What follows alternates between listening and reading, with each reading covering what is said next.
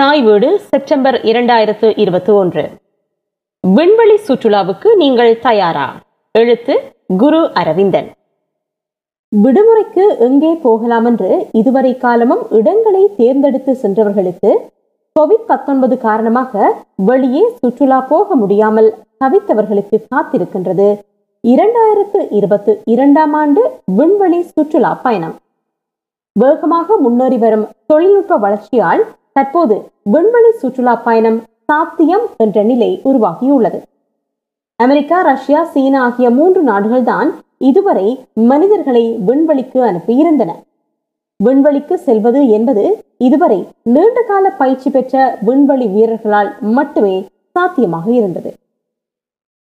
1961 ஆண்டு ஏப்ரல் மாதம் 12-ஆம் தேதி ரஷ்யாவைச் சேர்ந்த யூரி கேகரின் என்ற விண்வெளி வீரர் தான் வொஸ்ட்ராக் என்ற விண்கலத்தில் முதலாவதாக புவியீர்ப்பை கடந்து விண்வெளி சென்று திரும்பி வந்தார். 2 வருடங்களின் பின் 1963 ஆண்டு வலண்டினா ரெஸ்கோவா என்ற ரஷ்ய பெண்மணியே விண்வெளிக்கு சென்ற முதலாவது பெண்மணி ஆவார். 1958 முதல் 1963 ஆண்டு வரை இந்த விண்வெளி பயணத்துக்காக எலிகளும் லைக்கா போன்ற நாய்களும் ஈனோஸ் போன்ற சிம்பன்ஜிகளும் பரப்பில் ஈடுபடுத்தப்பட்டு பலியிடப்பட்டன.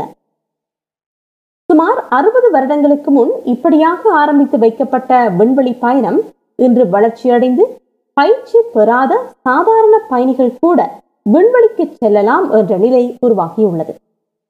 பண வசதி படைத்தவர்கள் மட்டுமே இப்போது விண்வெளிக்கு போகக்கூடிய நிலையில் விண்வெளி பயணத்துக்கான கட்டணம் இருக்கிறது.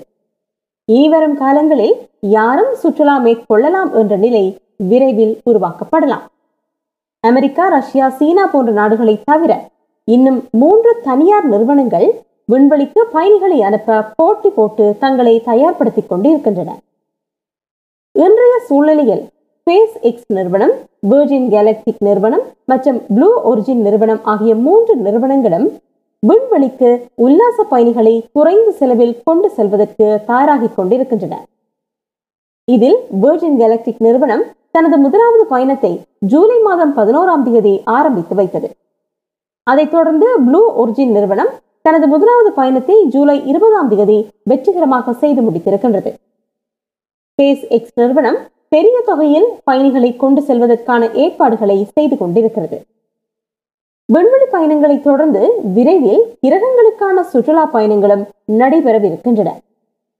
வெகு விரைவில் தனியார் விமான சேவைகள் போல இந்த விண்வெளி சுற்றுலா மாறிவிடலாம். காரணம், விரைவாக பணம் சேகரிப்பதிலேயே கோடீஸ்வர நிறுவனங்களின் பார்வை திரும்பி இருக்கிறது. ஏதோ ஒரு வகையில் ஏராளமான பணத்தை சேகரித்து வைத்திருப்பவர்கள் அதை இந்த சுற்றுலாவில் செலவிட தயாராக இருக்கிறார்கள். இறுதி காலத்தில் சொர்க்கத்துக்கு போக முடியாவிட்டாலும் இப்போது கிடைக்கின்ற சந்தர்ப்பத்தை பயன்படுத்தி இந்த சொர்க்கத்துக்காவது ஒரு தடவை சென்று வர விரும்புகிறார்கள். இந்த சுற்றுலாவுக்கு பயணச் சீட்டெடுத்த முதலாவது சுற்றுலா பயணி தனது பயணத்துக்காக லட்சக்கணக்கில் பணம் செலவிட்டிருந்தார். இந்த பயணம் இவ்வாண்டு ஜூலை 20-ஆம் தேதி இடம்பெற்றது. ஆனாலும் வரலாற்றில் என்றும் நிலைத்து நிற்கக்கூடியதாக விண்வெளிக்கு சென்ற முதலாவது சுற்றுலா பயணி என்ற பெயரை பெற்றுக்கொண்டார். இங்கிலாந்தை சேர்ந்த கோடீஸ்வரரான ரிச்சர்ட் பிரான்சன் என்பவருக்கு 71 வயதாகிறது. கோடீஸ்வரரான இவர் வெர்ஜின் கேலக்டிக் என்ற நிறுவனத்தின் நிறுவனராக இருக்கின்றார். இங்கிலாந்தின் மாபெரும் நிறுவனமான வெர்ஜின் குரூப்பின் ஓர் அங்கமாக வெர்ஜின் கேலக்டிக் நிறுவனம் இருக்கின்றது. சுற்றுலா பயணிகளுக்காக செய்யப்பட்ட விண்கலத்தின் முதலாவது பரப்பில் நிறுவனரான இவரும் கலந்து கொண்டார். இவருடன் இன்னும் 5 இந்த பயணத்தை மேற்கொண்டிருந்தனர். மெக்சிகோ பாலைவனத்தில் உள்ள தளத்தில் இருந்து சென்ற ஜூலை மாதம் 11-ஆம் தேதி இவர்களது இரட்டை விமானம் புறப்பட்டது. விஎம்எஸ் ஈவ் என்ற இரட்டை விமானம் இவர்கள் சென்ற யூனிட்டி 22 என்ற விண்கலத்தை குறிப்பிட்ட அளவு தூரத்துக்கு கொண்டு சென்றது. அதன் பின் விமானத்தில் இருந்து விண்கலம் புவியீர்ப்பு எல்லை வரை ஏவப்பட்டது.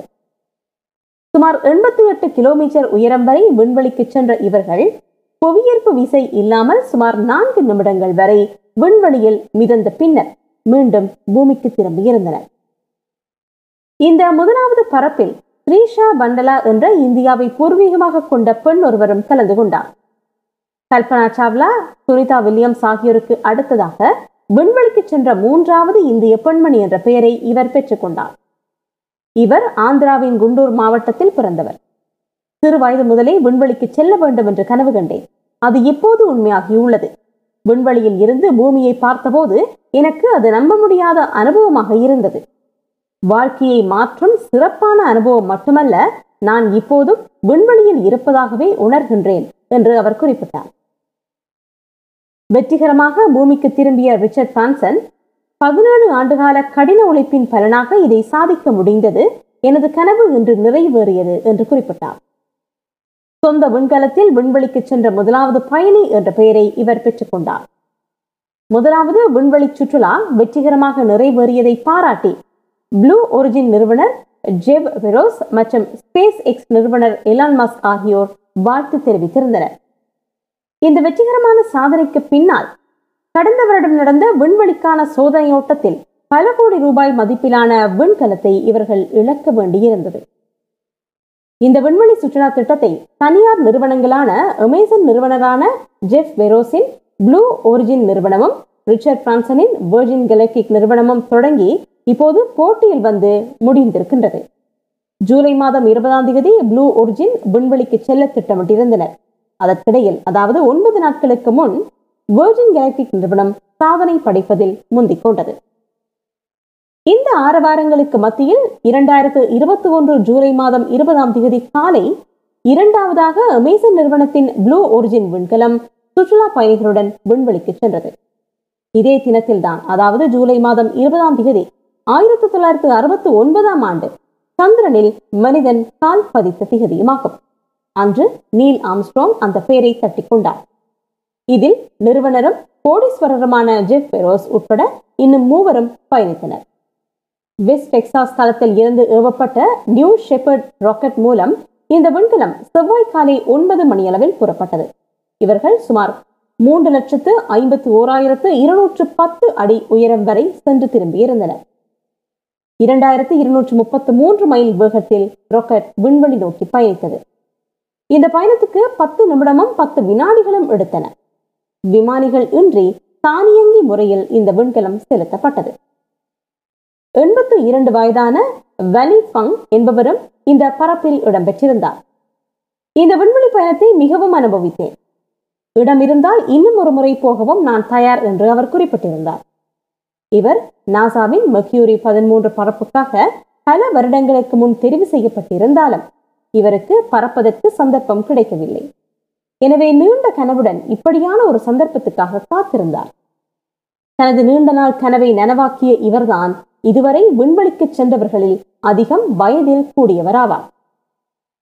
டெக்சாஸ் பாலைவனத்தில் பரஷூட்டில் வந்து இறங்கிய ப்ளூ ஒரிஜின் விண்கலத்தை அங்கு தயாராக நின்றவர்கள் கதவை திறந்து நால்வரையும் வெளியே கொண்டு வந்தனர். இவர்களை விண்வெளிக்கு கொண்டு சென்ற ராக்கெட்டும் பாதுகாப்பாக தரையிறங்கி இருந்தது. இந்த வகை ராக்கெட்டுகள் திரும்பவும் பாவிக்கக்கூடியனவாகும். இவற்றை திரும்பவும் பாவிப்பதன் மூலம் பிரயாண செலவை கட்டுப்படுத்த முடியும். வெற்றிகரமாக பயணத்தை மேற்கொண்டு பூமிக்கு திரும்பிய அமேசான் நிறுவனர் ஜெஃப் பெஸோஸ் தனது வாடிக்கையாளர்களுக்கும் அமேசான் நிறுவனத்தின் தொழில் புரிபவர்களுக்கும் நன்றி தெரிவித்தார். விண்வெளிக்கான பாதையை நாங்கள் தொடக்கி வைத்திருக்கின்றோம். நமது அடுத்த தலைமுறையினர் அதை திறம்பட செய்து முடிப்பார்கள் என்று அவர் மேலும் தெரிவித்தார். மூன்றாவது நிறுவனமான ஸ்பேஸ் எக்ஸ் இன்னமும் சுற்றுலா பயணிகளை விண்வெளிக்கு கொண்டு செல்லவில்லை. இதன் நிறுவனராக எலன் மஸ்க் இருக்கின்றார். அதிக பயணிகளை கொண்டு செல்லக்கூடிய வகையிலான விண்கலங்களை விமானம் போல திரும்பவும் பாவிக்கக்கூடியதாக அமைத்து பரீட்சித்து பார்க்கிறார்கள். இதற்கு ஸ்டார்ஷிப் என்று பெயரிட்டிருக்கிறார்கள். 30 அடி குறுக்களவை கொண்டது. ஸ்டார்ஷிப் 1 தொடங்கி இதுவரை திருத்தங்களை மேற்கொண்டு ஸ்டார்ஷிப் 20 வரை பரீட்சித்து பார்த்திருக்கிறார்கள். இவர்களின் 230 அடி உயரமான 29 என்ஜின்களை கொண்ட ராக்கெட் மெக்சிகோ ஏவுதளத்தில் பறப்பதற்காக தயார் நிலையில் இருக்கின்றது. பறப்பிற்கான திகதி இன்னமும் அறிவிக்கப்படவில்லை. இதைவிட நாசாவுக்காக போயிங் நிறுவனத்தினர் 7 பயணிகள் பயணிக்கக்கூடிய வகையில் ஸ்டார்லைனர் என்ற விண்கலத்தை அமைத்திருக்கிறார்கள். இந்த பயணத்தின் போது இந்தியாவில் இருந்து விண்வெளிக்கு சென்ற 4வது பெண்மணி என்ற பெயரை மகாராஷ்டிர மாநிலத்தைச் சேர்ந்த சஞ்சால் கவாண்டே பெற்றுக்கொண்டார் என்ற செய்தி அவரின் படங்களுடன் சமூக ஊடகங்கள் வழியாக பரப்பப்பட்டது. இந்த செய்தி உண்மையானதா என்பதை கூட ஆராயாமல் ஒருவரை ஒருவர் பிரதி பண்ணி பல இணைய தளங்களில் போட்டிருந்தார்கள். சஞ்சார் கவாண்டே என்பவர் அங்கே பொறியியலாளராக பணிபுரிகின்றார் என்பதுதான் உண்மை. அவர் ஒருபோதும் விண்வெளிக்கு பயணிக்கவில்லை என்பதும் குறிப்பிடத்தக்கது. வெர்ஜின் கெலக்டிக் நிறுவனம் விண்வெளி பயணச்சீட்டுகளை விற்பனை செய்ய போவதாக அறிவித்திருக்கிறது. இப்போது விற்பனை செய்தாலும் 2022 நடுப்பகுதியில் தான் பயணத்தை மேற்கொள்ள முடியும் என்றும் அறிவித்திருக்கிறார்கள். பயணச்சீட்டுகள் $4,50,000 இருந்து ஆரம்பமாகிறது. ஏற்கனவே $1,000 முற்பணமாக செலுத்தியவர்களுக்கு முதல் உரிமை கொடுக்கப்படும். தனி இருக்கைக்கோ அல்லது குழு இருக்கைகளுக்கோ பதிவு செய்யலாம். இதைவிட தனியாகவும் விண்கலத்தை வாடகைக்கும் அமர்த்தலாம். பராமரிப்பு வேலைகள் நிறைய இருப்பதால் முதல் 10 பயணங்கள் முடிந்ததும் பயணிகளின் பாதுகாப்பு கருதி மீண்டும் பராமரிப்பு செய்ய வேண்டி வரலாம் என்று அறிவித்திருக்கிறார்கள். சுமார் 52 வருடங்களுக்கு முன் அப்போலோ 11 சந்திரன் நோக்கிய விண்வெளி பயணம்தான் தங்களுக்கு இந்த ஆசையை வளர்த்து விட்டதாக இவர்கள் இருவரும் குறிப்பிட்டனர். அமேசான் நிறுவனர் ஜெஃப் பெரோஸின் இந்த நிறுவனம் தொடங்கிய போது 20 பேர் தான் தொழில் புரிந்தார்கள். இன்று மிகப்பெரிய அளவில் வளர்ச்சியடைந்து 3,500 பேர் தொழில் புரிகிறார்கள். இதன் மூலம் நேஷனல் ஏர் அண்ட் ஸ்பேஸ் மியூசியத்துக்கு அதன் திருத்த வேலைகளுக்காகவும் கல்விக்காகவும் $200 மில்லியன் அன்பளிப்பாக கொடுக்கப்பட்டது.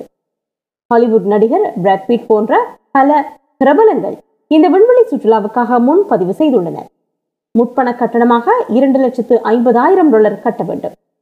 கோடை விடுமுறைக்கு குடும்பமாக விண்வெளிக்கு சென்று வரும் வாய்ப்பு வெகு விரைவில் எல்லோருக்கும் கிடைக்கும் என்று இவர்கள் குறிப்பிட்டனர். பணம் பத்தம் செய்யும் என்பதால் விண்வெளிக்கு சென்ற முதல் தமிழர் என்ற பெருமை உங்களில் ஒருவருக்கு கிடைக்கக்கூடிய சந்தர்ப்பம் ஒன்றும் காத்திருக்கிறது.